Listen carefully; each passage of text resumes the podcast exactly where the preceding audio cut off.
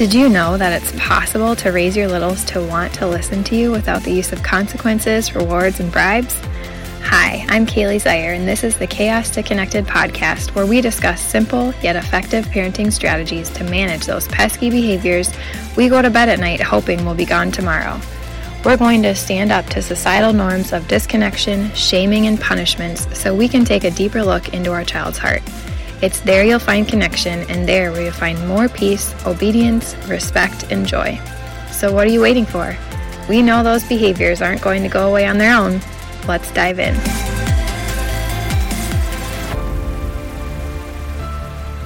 Hi there. Thank you so much for joining me today. I, as you're listening to this, if you're listening to it when it airs, I'm actually uh, sitting in Salt Lake City right now at a convention and away from my kids. And um, as I'm preparing for that, I am just thinking about what the challenge is going to be.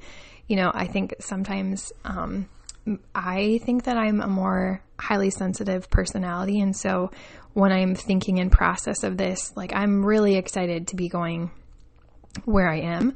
But at the same time, my thoughts are going to my kids are both very connected and attached to me. They're both also very sensitive. And so my mind goes to feeling what they're going to feel like when I'm not here, when I'm not here to put them to bed, when I'm not here at the end of the day, and just being gone for, you know, it's only like, well, it's three nights and two days and a morning, you know, so it's not super long, but I'm just kind of preparing my mind for that. Um, but today I wanted to talk with you about a topic that um, I think is a pretty common practice when we're trying to get our kids to listen. And I know it's taught quite a bit. It can be taught in therapy, it can be taught in school. Um, I know it was when I was a kid, you know, the three strikes and you're out sort of a rule. I really want to dive into that topic today because I think I have a little bit of a perspective shift for you if it's something that you're engaging in and it's not working. Now, I never want to change what you're doing if, if it's working for you. I just want to provide you with connection strategies and perspective shifts to make your parenting a little bit more connected because it's in the connection that our kids are going to, you know, come with respect. They're going to learn how to behave appropriately. They're going to learn to regulate there's going to be more joy, more peace in your home. And so I just want to provide that to you. And again, take what you want and leave what you don't. But I have never talked about this, but last week, as I was thinking about it, I don't even know where it came from, but just out of the blue, I was thinking about how often when kids are misbehaving, parents will want to count, you know, do the count to three sort of thing. So one is like, you're not doing what you're supposed to and here's here's your warning. And two is like you're still not listening and you're getting closer to a consequence. And then three is like you decided not to follow through. You're getting a consequence sort of a thing. And what i've really been thinking about is as parents we want at least i want i'm assuming you do too we want obedience from our children right we want them to listen to what we say usually right away, you know, especially if it's a dangerous situation like don't run out in the parking lot or in the street, or you need to stay by me in the store. We want to them to learn to listen to our direction. The issue that I come across with the counting to 3 is that you are giving them all this time and space in between to not be obedient immediately. And I think one of the reasons for that is because it's hard to hold a limit. It's hard to um, know probably the result, right? To go in knowing that if you like go in and stop it immediately, you're going to get a response. And with that response, then comes an additional responsibility in us to be able to maintain our self control and to help our child through that situation that might be difficult for us. And I think it's uncomfortable. And if we're in a store or we're around other people, maybe we're at a gathering and, you know, we want some extra time there to like, come on, just listen to me so we don't have to make this big scene. Um, and, but I think that's doing a disservice. I think that's um, kind of in the moment it might feel right, but then you know, in those times of like, I need you to listen to me right now, we've trained our kids well, you don't have to listen right away. I'm just giving you a warning. And then I'm going to give you another warning. And then I'm going to give you a little more time. And if you still don't do it, then, then there's the consequence, you know? And we don't have all that time if our kids starting to run out into the road or they're running away from us in a store. And sure, kids are going to be kids and that might happen here and there no matter what. But with this long drawn out count to three process, we're essentially teaching them you don't have to obey right away because I'm giving you additional time. Like, as long as you obey by the time I say three, there's no consequence. And so, I just really want to encourage you today that when your child is doing something and, you know, whatever you're choosing, it like you don't want them to do it or they can't do it or whatever it might be, hold the limit. Be strong. Understand that in order to have authority, we have to give it we have to say, here is our authority. Here is the limit and you may not cross it. And I'm I'm telling you it and I'm expecting obedience. and prepare yourself to listen to what happens next because it might not be pretty. you know, it might not. But our goal, hopefully your goal, I know my goal is to train my child and focus on their heart, not to immediately change the behavior. Obviously, that's also part of the goal is to adjust their behavior. But do you want, um, do you want consistent and a deep knowing, a deep change in that behavior? Then that starts in the heart. And we need to be focusing on that versus worried that our kids are going to cry at the birthday party or I'm going to have to carry them away kicking and screaming and everybody's going to stare at me. And really focus on what is your goal? And if your goal is to get your child to listen to what you say because it is a safety concern, but also because you know what's best for them, right? You were given them on purpose and you're in charge. And so I think we just need to really remind ourselves of that and hold ourselves to that. And it's okay for our kids to have feelings. I think that's another hard part about it is that it can be really hard to manage our own feelings and to take on all of the feelings that come with that. But that's where our kids are going to learn to regulate.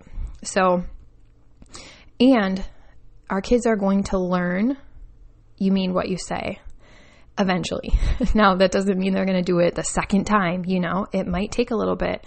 Um, and an example of this is that, you know, my youngest is two and a half, and he likes to just shove things off tables. Like if there's a puzzle and he just has this impulse to break it and throw it around the room, you know, or just whatever it might be, throw stuff like trash the place, basically.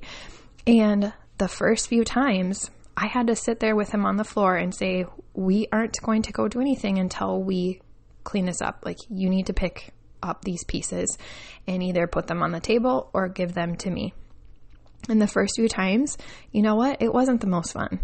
But eventually he learned that I meant what I said. I wasn't saying, you know, you know, chasing him around like you, you know, if you don't come over here in 3 seconds or whatever, that whole process. It was, "Oh, you threw that?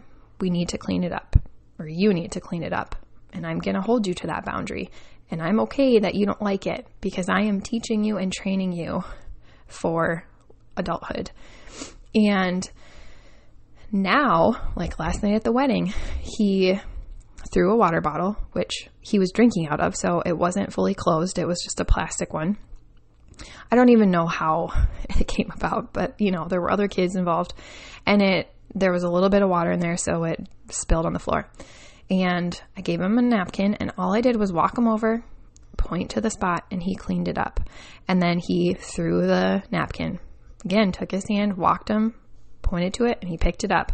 And had I not been practicing that in that situation, he probably would have had a meltdown. And then I would have had to sit through it there and been like, nope, we need to clean that up. Or I would have had to compromise what I am trying to train him to do in order to not draw a scene, right? So the benefits to doing things and holding the limit immediately are going to have a ripple effect into all other environments. But it's going to start with holding that limit and saying, oh, we need to do this, and this is your job, and I'm going to help you follow direction. I'm not going to give you all this time to continue probably to disobey until you know that there's going to be a consequence if you don't. It's almost like, you know, if you're if you're sinning and you know it's a sin, but you're just going to keep doing it until you know like I, the line is here and I can't cross it. Like you're still spending all this time sinning, right? And you know it's wrong, but as you're thinking, well, if I don't cross this line, then it's okay. You know, so I just want I want you to think about that a little bit if you're using that method. And if you feel like it's working for you and your kids listen in serious situations, then by all means, you you do what you feel is best. Um, because we're all called differently, right? But I just wanted to share a different perspective because I know it is a really common practice.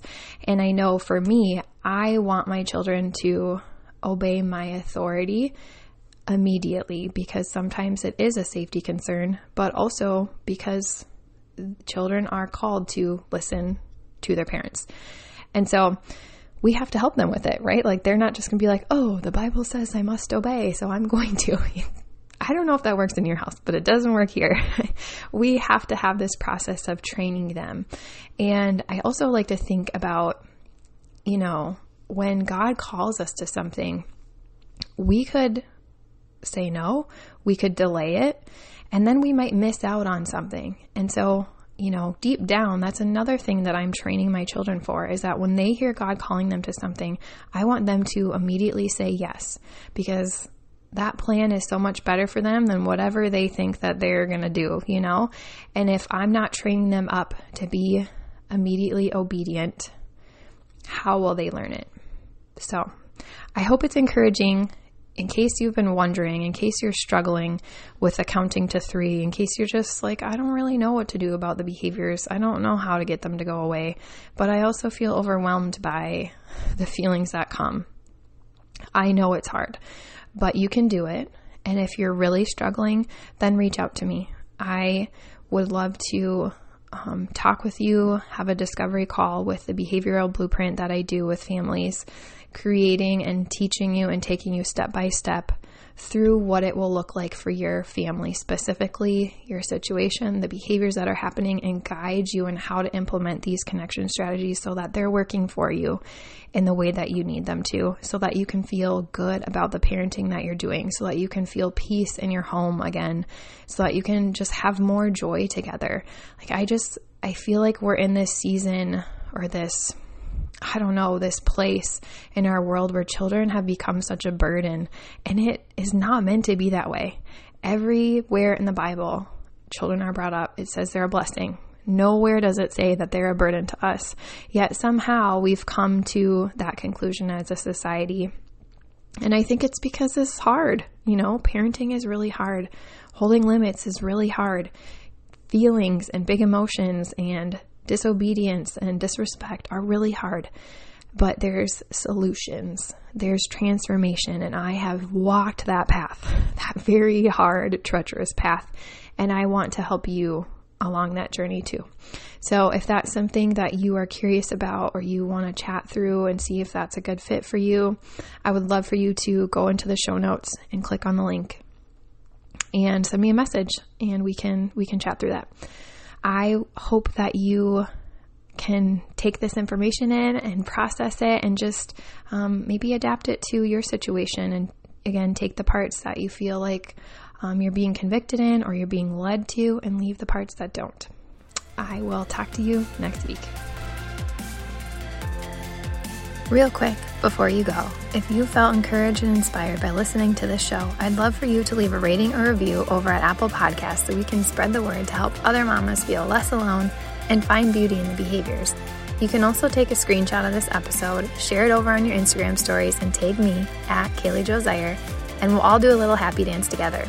I love nothing more than to cheer you on along this journey. This work is so hard, but don't forget God has not only called you to it, but He has equipped you for it. Now go get connected. I'll see you next week.